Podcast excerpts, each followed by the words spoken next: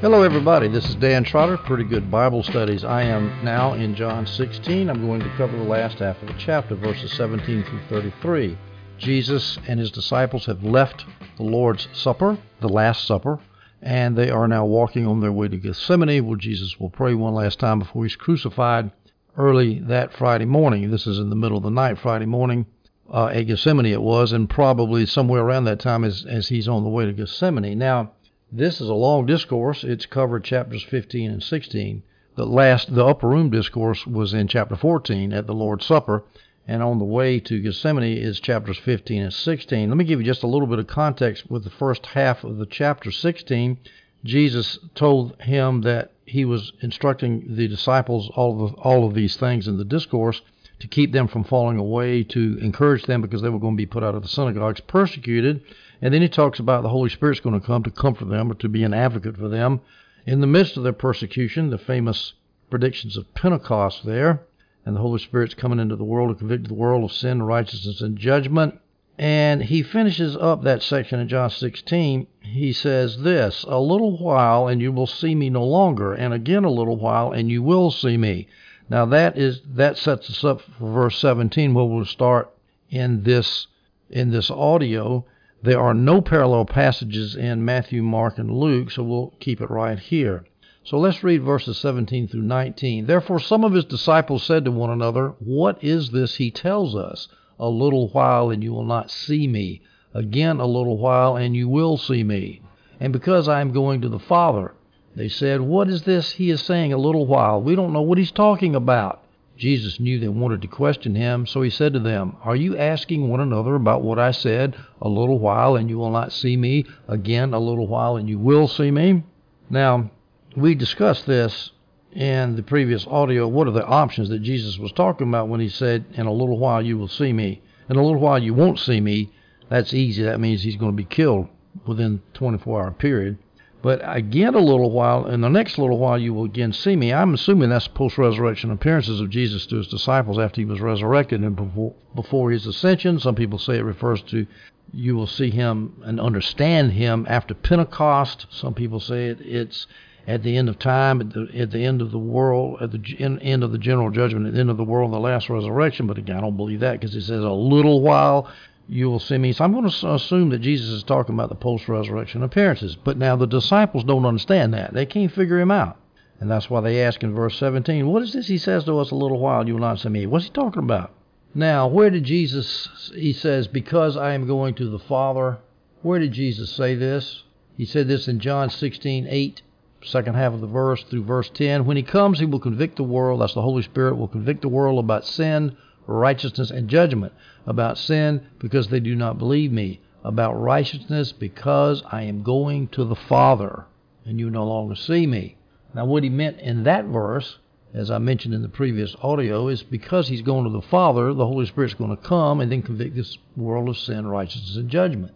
Now, that's the answer that the apostles did not understand. Because he was going to the Father, he's going to send the Comforter. They hadn't connected the dots yet. Jesus had explained all that in the previous chapter about the Holy Spirit come coming, but they didn't understand it. Now, where did he say, A little while you not see me? That was in the previous verse I just read, in verse 16 in John 16. A little while and you no longer see me. Again, a little while and you will see me. So those two two statements of Jesus, one in verse verses 8 through 10, and the second one in verse 16, created confusion in the disciples' minds. And the NIV Study Bible says apparently Jesus had not linked up a little while with going to the Father. In a little while, I am going to the Father. They had seen them as connected, but they didn't understand what going to the Father meant. In other words, they ask in verse 17, What is this? A little while he won't see us again, and a little while I'm going to the Father? What does going to the Father have to do with us not seeing him again? Well, to us it's easy because it's going to the Father, then they're not going to see him physically, but they didn't understand what going to the Father meant. So they couldn't understand how they were not going to see him again. Now let's look at the disciples' mindset at this point. It seems apparent to me that they still could not face the fact that Jesus was going to die. When Jesus said he was going to the Father, well, no, that can't mean he's going to die. After all, we're expecting a messianic kingdom. Remember that? There were things they, John Gill points out, they understood very little of what Jesus said concerning his death. Now, here's some of the things about his death they did not understand. They didn't understand the nature of his death, that he was going to be unjustly tried, accused, and crucified. They didn't understand the purpose of his death, that it was going to re- that that death was going to redeem the sins of the world. Now remember, this is all despite the fact that Jesus had told them several times that he was going to rise again on the third day. I think it's when Peter, I think coming down from the Mount of Transfiguration, and also at uh, Caesarea Philippi when Peter confessed that Jesus was the Lord, was the Christ. And he would say, Yeah, yeah, yeah, but don't get excited because I'm going to die on the third day. And they just didn't understand that. He had told them explicitly, and he also told, they heard him tell the Pharisees about the sign of Jonah, going to resurrect in three days. They just didn't understand. Now, why didn't they understand at this? They didn't understand before, and apparently they didn't understand right here at this particular point. Well, maybe they did understand before, but they seem to have forgot it at least. But they didn't understand right now. Why? John Gill says it's because they were overwhelmed with sorrow. Now, I, the question I ask, if they were overwhelmed with sorrow, that must mean they were expecting Jesus to die. So, on the one hand, they didn't understand what Jesus was saying about dying. On the other hand, it seemed like they were expecting him to die. I, I think they were confused in their minds. How could the Messiah be killed? That doesn't make any sense. So, they were confused. Adam Clarke says that actually they were clear that he was going to die, and that explains their sorrow. But they didn't understand about seeing him again in a little while. In other words, they understood half of this thing. I'm going to the Father, they understood that he was going to die to go to the Father, but they didn't understand the statement that they were going to see him again in a little while. So maybe they did understand part of it going to the Father, as Adam Clarke suggests. It could be they didn't understand because they were expecting a temporal kingdom, as John Gill points out. So you put all this together and you see it. The, the, the disciples were confused. They were expecting a millennial kingdom, but then Jesus said he's going to die. Jesus had told them he was going to die many times. So if he's going to die, how, this, how is he going to see him again? None of this added up to them. They didn't know what to think. Jesus continues in John 16, verse 20, I assure you, you will weep and wail, but the world will, rejo- will rejoice. You will become sorrowful, but your sorrow will, will turn to joy. Now, that word for weep and wail, you will weep, that's the same verb for loud wailing as in John 11:33 at the resurrection of Lazarus. This is according to the NIV Study Bible, John 11:33. When Jesus saw her crying, that was either Martha or Mary, I can't remember. When Jesus saw her crying, and the Jews who had come with her crying, that means wailing, beating the breast, howling. Well, this is what Jesus said. This is what's going to happen to you, disciples. You're going to weep and you're going to wail. You're going to be crying loudly. This is not just a little sniffle, a little weep. This is a horrible, horrible thing that's going that's going to happen to you. But the world will rejoice. Now, the world, according to John Gill and Adam Clarke, this rejoicing is the unbelieving Jews. Clarke says Jesus uses the word world this way in several parts of his of the last discourse, referring to the unbelieving Jews. I take his word for it. However, I wonder if it might also refer to the part of the world who eventually believed in Jesus. In other words, you're going to cry, but hey, the world, when they find out about salvation, is going to rejoice. I don't know. I didn't find a commentator that said that, but it seems to me that that's what it could mean. But most probably, I think the Gill and Clarke are right. He's saying, hey, the Jews are going to be rejoicing while you're crying, but don't worry about that. You're going to you will be sorrowful, but your sorrow will be turned to joy. Of course, that's when Jesus is resurrected and they discover it. They're going to be quite joyful. And again, I think that's what Jesus is. He, again, the whole theme of this discourse is they're going to persecute you. They're going to throw you out of the uh, synagogue. So I think that's when he says the world will rejoice, he's referring to the persecuting Jews. And he says, but don't worry about those persecuting Jews because I am going, you are going to be full of joy when I resurrect. Not to mention the fact that the Jews are going to be pretty miserable as they try to snuff out the spread of the Christian church. They're not going to be happy at all. all right, so we go to John 16, verses 21 through 22. When a woman is in labor, she has pain because her time has come. But when she has given birth to a child, she no longer remembers the suffering because of the joy that a person has been born into the world. So you also have sorrow now but I will see you again. He, he says it again. Again, in a little while I will see you. I will see you again, referring to the post resurrection appearances. Once resurrection Sunday night, and also uh, eight days after the resurrection, the next Sunday night. And then up at Galilee, he appeared to the disciples all the time. And also independently, he appeared to Peter once, I recall. Uh, and also the two disciples on the road to Emmaus. Course, all of those people weren't in this group addressed here. This is the original twelve. But anyway, all, they, he he says, "I'm going to see you again, probably at the post-resurrection appearances. Your hearts will will rejoice, and no one will rob you of your joy." They're not going to go around and kill you and say Jesus didn't die again, raise, rise again from the dead, and we can prove it, and we're going to snuff out your movement. No, sir. things just went bubbling along, especially after Pentecost. Now, the little metaphor that Jesus uses here is obvious. A woman in labor usually has pain and joy both, both pain at the childbirth and joy when that baby is delivered. Well, the disciples had to go through a bodacious childbirth here. They had to go through the crucifixion of Jesus, lots of pain. But then the resurrection was like when the baby's born. We can all start rejoicing. John 16:23 in that day, that means after the resurrection, probably the gospel age, after Pentecost, New covenant times, and that day you will not ask me anything. I assure you, anything you ask the Father in my name, he will give you. Now, that day I said was the gospel age, new covenant times. John Gill actually denies that, which amazes me because that's exactly what it means, I'm sure. It could mean the day of final judgment. In the day of final judgment, you will not ask me anything. I assure you, anything you ask the Father in my name. When are you going to be asking the Father something at the last day, the last judgment? That makes no sense. John Gill properly denies that. And then John Gill says it ref- another option is that it refers to a time in heaven, and that day when you are in heaven, you will not ask me anything. Well, there's no context to suggest that. I guess it's true in heaven. You're not going to be asking the Father anything because everything you will have everything then. But that's not what he's talking about. He's talking about the gospel age, the new covenant age. Now, you will not ask me anything. You'll ask the Father in Jesus' name. He will give you. And many people take that verse and say, see, they're not supposed to pray to Jesus anymore. Ah, but the problem with that is we have people praying to Jesus. For example, Acts 7:59, they were stoning Stephen as he called out, "Lord Jesus, receive my spirit." He prayed Stephen as he was dying prayed directly to Jesus. He did not pray to the Father in Jesus' name.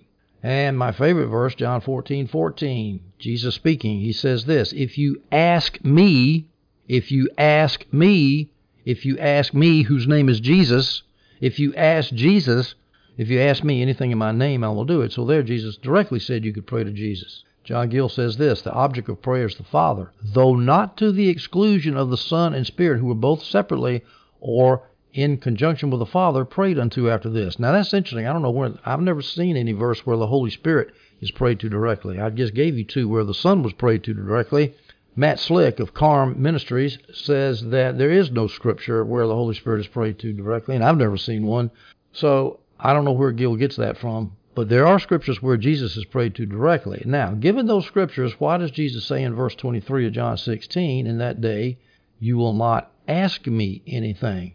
Well, I've got four possible solutions to that problem. The first solution, which I don't buy, the NIV Study Bible mentions it, is in that day you will not ask me for information anymore, but anything you petition the Father for assistance, he will give you. Now, that seems sort of strange, but the word for ask is a little bit ambiguous, just like it is in English. Sometimes it means ask for information, and sometimes it means ask for assistance. Let me read you a quote from the Cambridge Commentary for Schools and Colleges. The Greek is as ambiguous as the English. It is the same verb, erotein, as is used in John 16:19. It may mean either as there, ask no question or make no petition. The former is better. In other words, he's making a they're making a distinction between just asking something for information or petitioning somebody for assistance because I'm in need of help. The former is better. In other words, asking the, the way the verb should be translated is just ask a question for information. When they are illuminated by the Spirit, there will be no room for such questions as, What is this little while? How can we know the way? Whither goest thou? How is it that thou wilt manifest thyself unto us and not unto the world? His going to the Father will gain for them perfect knowledge. In other words, we won't need to ask Jesus a little bitty things about what's happening to him, but that still leaves open the possibility or the reality that Jesus can still intercede for us as is promised in Hebrews 7:25.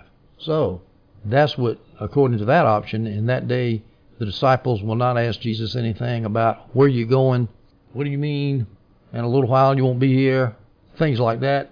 I assure you, you can ask the Father, petition for the Father, anything in my name, He will give you that and more.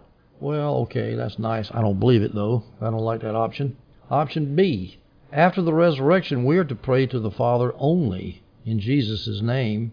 Now, I assume this is the NIV Study Bible solution. I assume that NIV Study Bible says that before the resurrection, we can pray to Jesus because John 14 14 directly says, If you ask me anything in my name, I will do it. Well, that's before Pentecost, before the resurrection. So after the resurrection, we're only supposed to ask the Father in Jesus' name. Well, that's pretty strong because that means that I've been doing something wrong for years by praying to Jesus directly.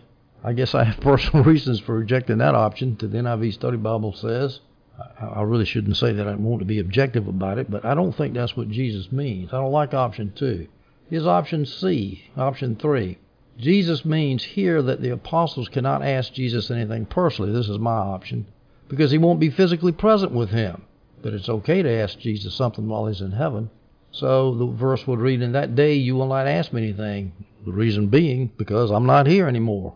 I'll be up in heaven, so you can't ask me personally direct to direct. But don't worry about it, direct face to face. But don't worry about it because you can ask the Father in my name and he'll tell you. I don't think that's a bad solution.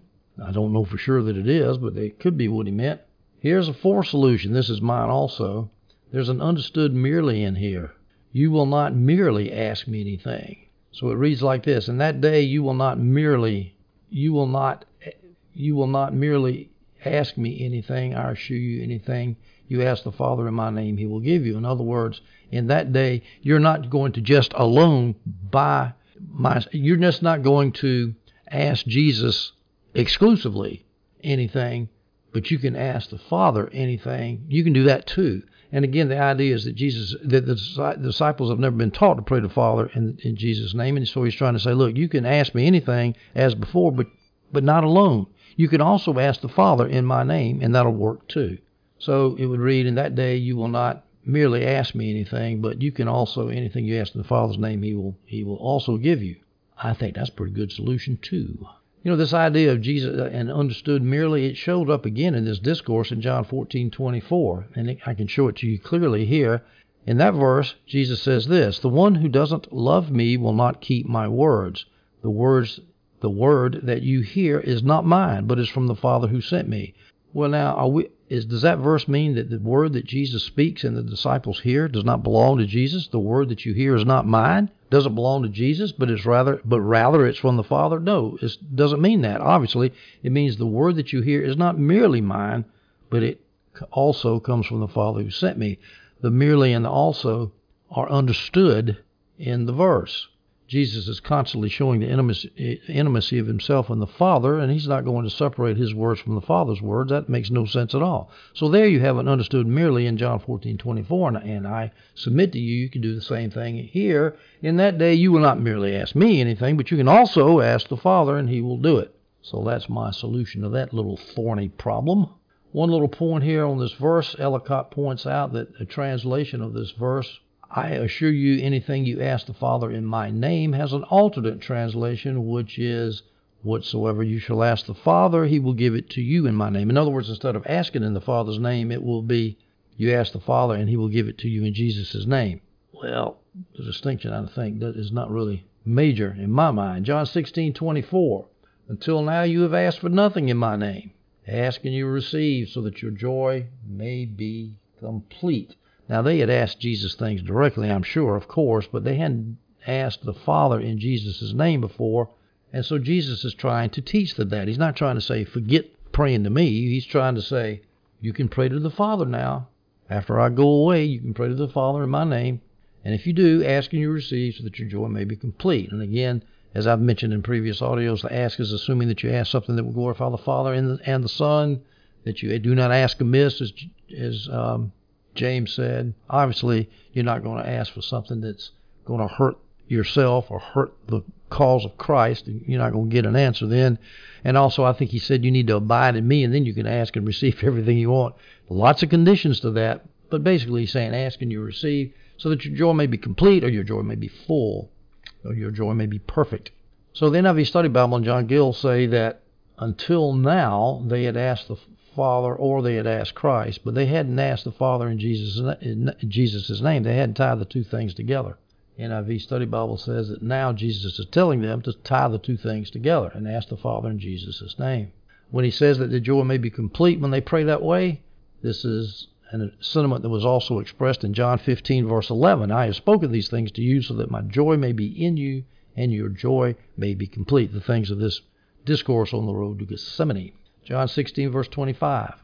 I have spoken these things to you in figures of speech. A time is coming when I will no longer speak to you in figures, but I will tell you plainly about the Father. Now, all the way throughout the discourse, Jesus has been using figures of speech. he's not just talking about in the immediate preceding words. He's talking about all the way through this discourse in John 15 and 16 on the way to Gethsemane. For example, he used a figure of speech when he mentioned that in Jesus' father's house there were many rooms. That was a figure of speech. Of course, the famous vine and the branches in John 15, that was a figure of speech. He just told them about an unhappy woman in pain giving birth and then she's overcome with joy. That was a figure of speech, talking about their sorrow at the crucifixion and their coming joy at the resurrection. So, Jesus is using figures of speech, and what he's saying, well, pretty soon I'm going to I'm going to tell you plainly about the Father. See, a lot of this stuff that we understand now, because it's been plainly revealed to the apostles and put in the Bible, we understand it clearly. But those disciples, in their grief and in their imperfect state of knowledge, they didn't know what was going on. I admire those guys. I know they screwed up a lot, but I, I admire them for, for going through what they did because they loved Jesus so much. The time that is coming when Jesus will speak to them in figures. NIV Study Bible and John Gill says that refers to after the resurrection when he tells them plainly about things. They'll understand a lot more after the resurrection, all the way up until the ascension during that 40 day period. In Acts 1 3, we see this after he had suffered, that means after he, Jesus had been crucified, he, Jesus, also presented himself alive to them by many convincing proofs, appearing to them during forty days and speaking about the kingdom of God. So he's still telling them about the kingdom of God for those forty days, post resurrection, pre ascension. John Gill doesn't take it that way. He said the time that's coming is not before the ascension and after the crucif- after the resurrection, but he's but he claims, Gill claims, that Jesus is talking about at Pentecost. A time is coming at Pentecost when I will speak to you plainly about the Father after the Holy Spirit has fallen. And Gill could be right about that. The speaking would be indirectly through the Holy Spirit.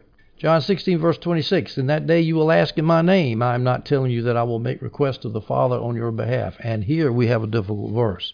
In that day you will ask in my name. That means you will ask the Father in my name. And then he says, I am not telling you that I will make request to the Father on your behalf. Now that sounds like Jesus is saying, forget about talk, uh, forget about asking me anymore, petitioning me anymore, and making requests to me anymore. I'm not telling you that. Don't do that anymore. And don't say that I will make requests to the Father on your behalf. In other words, don't say that I'm going to intercede for you. Well, if you interpret it that way, you've got a major league problem, and nobody does interpret it that way because it can't mean that.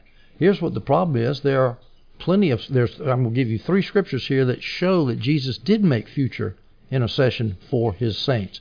Romans 8:34 Who is the one who condemns? Paul says, Christ Jesus is the one who died but even more has been raised. He also is at the right hand of God and intercedes for us. So we know that Jesus is interceding for us now. So why does Jesus say, I'm not telling you that I won't make request to the Father on your behalf?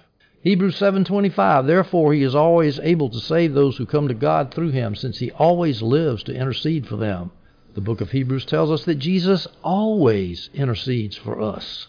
Then why did Jesus in John 16:26 say, "I'm not telling you that I will make request of the Father on your behalf"? 1 John 2:1 My little children, I, John, am writing you these things so that you may not sin. But if anyone does sin, we have an advocate with the Father, Jesus Christ. So there's Jesus making intercession to the Father, Jesus Christ, the righteous one. And then, of course, in the very next chapter, we have Jesus' high priestly prayer, when he says, I'm not praying for the world, but I'm praying for my sheep.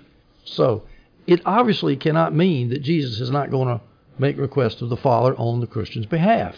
Well, what does it mean? Well, I have got five possible options to illuminate what Jesus meant. Here's the first option. This is John Gill's. Jesus is saying this I will not pray to the Father for you to receive the Holy Spirit at Pentecost because I've already done that before. John 14, 16, previous two chapters, Jesus tells the disciples in the upper room discourse at the Last Supper, and I will ask the Father, and he will give you another counselor to be with you forever. So John is saying this verse should read like this. John 16:26 should read like this. In that day you will ask things of the Father in my name. I am not telling you that I will make a request for the Holy Spirit to the Father on your behalf because I've already done that. I, well, that's lo- that's logically possible. I don't think the context really pushes one that way because why would he say that right then? I've already made a request to the Holy Spirit. I'm not going to say ask again. I don't know why he would bring that up right up here in the middle of his discourse. It, it doesn't seem it ties into anything. So I don't like Gill's option. All right, here's option number two: Jamieson, Fausset, and Brown. Jesus will make request to the Father he will not make request to the Father who has an unwilling ear to hear. It's not necessary to ask the Father, an unwilling Father, because if you ask in Jesus' name, God is willing to answer you. So this is the way Jamieson, Fausset, and Brown would read this scripture, John 16:26. I am not telling you that I will make requests to the Father and keep beating on his door and saying, please, please, please. I'm not going to do that on your behalf. You don't need to because all you got to do is ask himself. I don't need to bang on the door and, and get the Father to listen to me. He'll listen to you. Well, again, I think that's possible, but I don't think it's likely. So I don't like John Gill, uh, excuse me, Jamieson Fausset and Brown's solution. Number two. Now here's number three. This is the one I do like. I am not telling you that I alone will ask the Father. In other words, there's an implied alone here. In that day you will ask in my name. I am not telling you that I alone will make request of the Father on your behalf. In other words, I've been interceding and I'm going to intercede. I've already said that the Holy Spirit's coming. He's going to be with you forever. He's going to intercede. And that Holy Spirit came from me. So basically, I made the request of the Father for the Holy Spirit to come. Yeah, he, I did all that, but I'm not telling you that that's all I did. I am not telling you that alone that that's all that I will do to request the Father on your behalf, because you can ask Him in your name, in Jesus' name, and He'll do it for you if you ask Him straight. I like that one. Actually, I don't have any commentary backup on that. That's mine. So again, know, take it with a grain of salt. I'm no theologian. But at any rate, I think this is what Jesus is about. He's trying to he's trying to get them to pray to the Father. He's not trying to not get them to pray to him. They've already used to doing that. He's trying to get them to pray to the Father in Jesus' in Jesus' name. They're not used to that. And so they don't need to wait for Jesus on his own motion to ask the Father for the disciples, to intercede for the disciples. They don't wait need to wait to Jesus to do it. They can go right straight to the Father and say, Father, help me. Now that doesn't mean that Jesus is not going to be doing it on his own he ever lives to intercede for us. He'll, he'll be doing that on his own, but we don't need to wait for that. We can go straight to the Father and ask.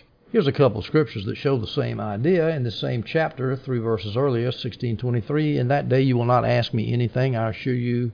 And I believe that means in that day you will not merely ask me alone anything. I assure you that, again, uh, in addition, you can ask the Father in my name, he will give you. John 16:27. The next verse, well, the Father himself loves you because you have loved me and have believed that I came from God. In other words, I'm trying to get you guys to pray for the Father because you can't see the Father. You've never seen him. You've only seen me. But hey, I'm I'm expressing the the words of the Father. I am the expression. I am the word of the Father. You're looking at me. You're looking at the Father. So you can pray to the Father, and you can pray in my name, and you get just as much results. But that doesn't mean that Jesus won't intercede on his own for us. After all, John 14, 14, he says, Anything you ask me in my name, I will do for you.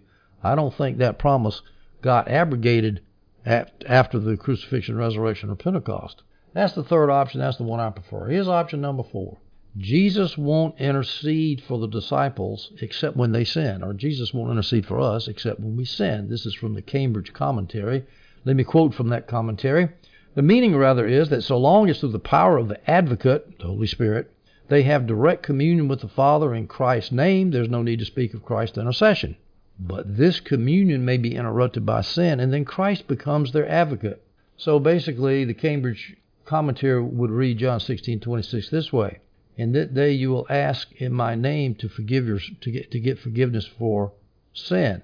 I'm not telling you that I will make request to the Father on your behalf to get rid of your sin. You don't. I'm going to be doing it, but you don't need to even think about it. You don't need to ask me about it because you can just ask in Jesus' name, anything in Jesus' name. But if you start sinning and you get your access to the Father cut off, well then I'm going to have to I'm going to have to take over for you in my intercession to the Father. And it's just not asking the Father to forgive sin, but also just asking the Father for help, for for for assistance in life, for your daily bread, whatever. But if you got sin, then it's not going to happen anymore. So I'm going to have to intercede for you. Well, that's nice. Again, it's plausible. I don't believe that's the answer, though. Here's the fifth option. This is from Alfred Barnes. Jesus had already told them so many times that he would intercede, there was no use mentioning it again. So he said, Look, whenever you ask the Father in my name, I will be interceding for you. In that day you will ask in my name. And implied, and I will be interceding for you when you ask for my name. I'm not telling you that I will make requests of the Father on your behalf. I don't need to tell you that. I've already told you over and over again. I'm interceding for you. And of course, when he's interceding for them, that does not preclude that Jesus cannot intercede on his own motion. Well, again, I think Barnes' solution is possible. I don't tend to favor it. Again, this is I'm not going to stand on a on the proverbial hill and defend this one because this is a hard theological question. I, I think that what he's basically saying is, look, I'm not telling you alone. I'm not telling you that you can just pray to me alone. That's the only way you can pray. I'm telling you, you can also pray to the Father directly in my name. You don't necessarily have to pray directly to me. You got to reconcile it somewhere, though, because we know that Jesus intercedes for us. You have to say that because the scriptures are very clear on that. So when you read, I am not telling you that I will make request to the Father on your behalf, you got to figure out what the context is and what Jesus really meant there because Jesus don't sponsor no contradictions. John 16 verse 27 for the Father himself loves you because you have loved me and have believed that I came from come that I came from God. Again, the point of Jesus talking about the Father loving them is because he says, look, the Father loves you, therefore you can pray to him straight. You don't have to pray to me directly. You can pray to the Father. That reinforces what we just read in verse 26. John 16, verses 28 and 29. I came from the Father and have come into the world. Again, I am leaving the world and going to the Father. Ah, his disciples said, Now you're speaking plainly and not using any figurative language. Now they know what he means by going to the Father and leaving the world in a little while. It means he's going to die. They understand exactly what he's saying. Now, when Jesus said, I came from the Father, that means he, came during his incarnation, as John Gill and Adam Clarke point out. I came from the Father and have come into the world when he was incarnate, when he came into the Virgin Mary's womb and was born. And now here, the, the confusion that we mentioned at the beginning of this audio in verses 16 through 18, when the disciple said this, A little while and you will no longer see me. Again, a little while and you will see me. Therefore, some of his disciples said to one another, What is this he tells us? A little while and you will not see me. Again, a little while and you will see me and because I'm going to the Father. What is this he's saying a little while? We don't know what he's talking about. Well, remember that total confusion. And now they say, ah, we got it now. Jesus finally got it through their skulls of what he's talking about. Now, when Jesus said, I'm leaving the world and going to the Father, I think it means his spirit ascending to heaven at his death so that he could be with that thief on the cross that day in paradise. Going to, and that would that would go along with the idea that he's trying to tell the disciples that he's going to die. Adam Clarke says, on the contrary, that it refers to his ascension. I'm going to the Father when, when he ascends into heaven. Could be. Either one, I think, will do. Not of momentous import, whichever way you interpret that. John 16, verse 30. Now we know that you know everything and don't need anyone to question you. By this we believe that you came from God. Now the disciples say, Oh, we got it. We got it. You're going to heaven. You're going to see the Father. I don't think that took away their grief, though, because that means he was going to die. Death is a hard thing for human beings to grasp a hold of. What does it mean when the disciples say that Jesus doesn't need anyone to question him? Here's option number one. Jesus knows so much, his inquirers don't need to form questions. No need to ask Jesus, he knows everything. And he knows their questions before they even ask, and he'll just explain. We don't need to question. That's John Gill's solution. Adam Clarke says Jesus knows what we need before we even ask. So Gill and Clarke say the same thing basically. No need to ask Jesus. He could just answer without us asking questions. I don't believe that's what it means. And I could be wrong about this, but it says now now we know that you know everything and don't need anyone to question you. It sounds like question means to doubt you. You don't need anybody to doubt you. I think that's what he means. It's foolish to doubt someone who's omniscient. And now we are acknowledging that you are the Son of God and are omniscient. We believe you came from God and I'm sorry we doubted you. I'm sorry we didn't understand. I think that the apostles are showing a little bit of humility here. John 16:31. Jesus responded to them, "Do you now believe?" Now this is a translation issue here. The NIV has, "Do you believe at last?" The NIV margin has it like the Holman Christian Study Bible. Holman Christian Study Bible has, "Do you now believe?" The NIV margin says, "Do you now believe?" Now, how do we interpret that? If you do it the NIV way in the text, you believe at last Jesus is showing happiness that his disciples will now believe. Oh, thank goodness, I finally got it through your thick skulls. You believe at last. Way, let's celebrate. Or if you read it like the margin, do you now believe? The meaning could be like this. Well, boy, it took you a long time to believe. Or you you believe now, you think you believe now, wait till things start getting rough and we'll see how much you believe. John Gill takes it that way. He says that Jesus is reproving them for their security, vain confidence, and boasting. I'll never deny you, Lord, as they said at the Last Supper, reproving them for their sec- security, vain confidence, and boasting, as if their faith was so very strong that it would never be moved, and perhaps for the lateness of it too. All right, we now turn to John 16, verse 32. Jesus continues, Look, an hour is coming, and has come, when each of you will be scattered to his own home, and you will leave me alone. Yet I am not alone, because the Father is with me. Now Jesus is leaving talk of his death, and now he's talking about what's going to happen to the disciples. They're not going to be killed, but they're going to be scattered, which of course fulfills that prophecy in Zechariah that Jesus quoted in the Garden of Gethsemane about the sheep being scattered. I, forget, I don't have the reference in front of me, but that's what it's referring to. The disciples had faith, but they did not, not have enough faith to stand in the face of disaster, as the NIV Study Bible puts it. The scattering is exactly what happened. They all headed out of Dodge. Now they hung around for a week, for eight days, for two Sundays, and then they went to Galilee. Of course, Jesus told them they would go to Galilee, but also they were scattered when Jesus got arrested. They scattered and hid themselves in Jerusalem while Jesus was being crucified. So scattered to his own home could mean scattered to his own home in Jerusalem, or it could be scattered to his own home up in Galilee, because that's where all the disciples were from. But now Jesus encourages them after he tells them the bad news that they're going to be scattered and that he's going to be left alone by them. In other words, you're going to abandon me despite all your protestations at the Last Supper. I'll follow you to the death. I think Doubting Thomas said that.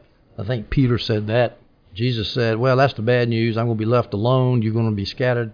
But I'm not really alone because the Father is with me. So that's a great application there. You feel like people have left you and abandoned you. You're never alone. At least you got God the Father with you. That's a pretty good advocate on your behalf even if all your friends have deserted you and betrayed you. We go to John 16, verse 33. I have told you these things so that in me you may have peace. You will have suffering in this world. Be courageous. I have conquered the world. This is one of the best verses you'll ever find for encouraging people in their sorrows. I have told you these things. That would be all the things in the whole discourse on the road to Gethsemane in John chapter 15 and 16, and also all the things that was that Jesus had spoken to them in the last discourse at the Last Supper in John 14. I've told you all these things, lots of teaching in those three chapters. I've told you these things so that in me you may have peace. In me means in union with me. You abide in the vine as a branch is hooked to the vine in intimate connection and union. Hey, you stay with me, you're going to have peace, despite the fact all this trouble is coming, be coming on you and you're going to be scattered. He says, You're going to have peace, you will have suffering in this world. Be courageous, I have conquered the world. So, right there in one verse, Jesus says that followers of Him, His followers, will have two things peace and suffering. You think, Well, that's contradictory. Well, suffering in the world, but peace in the kingdom. There's the difference. John Gill says, You'll have peace not in the world, but in Jesus. You'll have suffering in the world, but you'll have peace in Jesus. Now, if you try to get your happiness in the world by getting more money, more power, more friends, more influence, more people looking at you, you're going to suffer. You will suffer. Oh, how many how many testimonies have we had of rich people who've made their lives miserable? I can tell you famous rich people that have been miserable by the quest for fame and money and power, and I can tell you local people that in my own hometown have done the same thing and ruined their lives. Some of some of them have committed suicide. So no, you're not going to get peace in the world. You're going to get suffering. You will get suffering. Just because you're a believer doesn't mean you're not going to have suffering in this world. But remember, you are in union with Christ. You're in me, and when you're in me, when you're in Jesus, you have peace. And you can let, I'm not saying it's easy, it's terrible, but if, if you really hold tight to Jesus, He will give you the peace that passes all understanding, and you will have resurrection power, resurrection victory. You will conquer the world, as Jesus said, Be courageous, I have conquered the world, and you're in Him. So if you're in Him, if He conquers the world, you conquer the world. And that means all the suffering in the world will not beat you and will not destroy you. With those happy words, Jesus finishes his discourse on the road to Gethsemane, and in John chapter 17, he's going to give his famous high priestly prayer. We'll take that up in the next audio. I hope you enjoyed this one.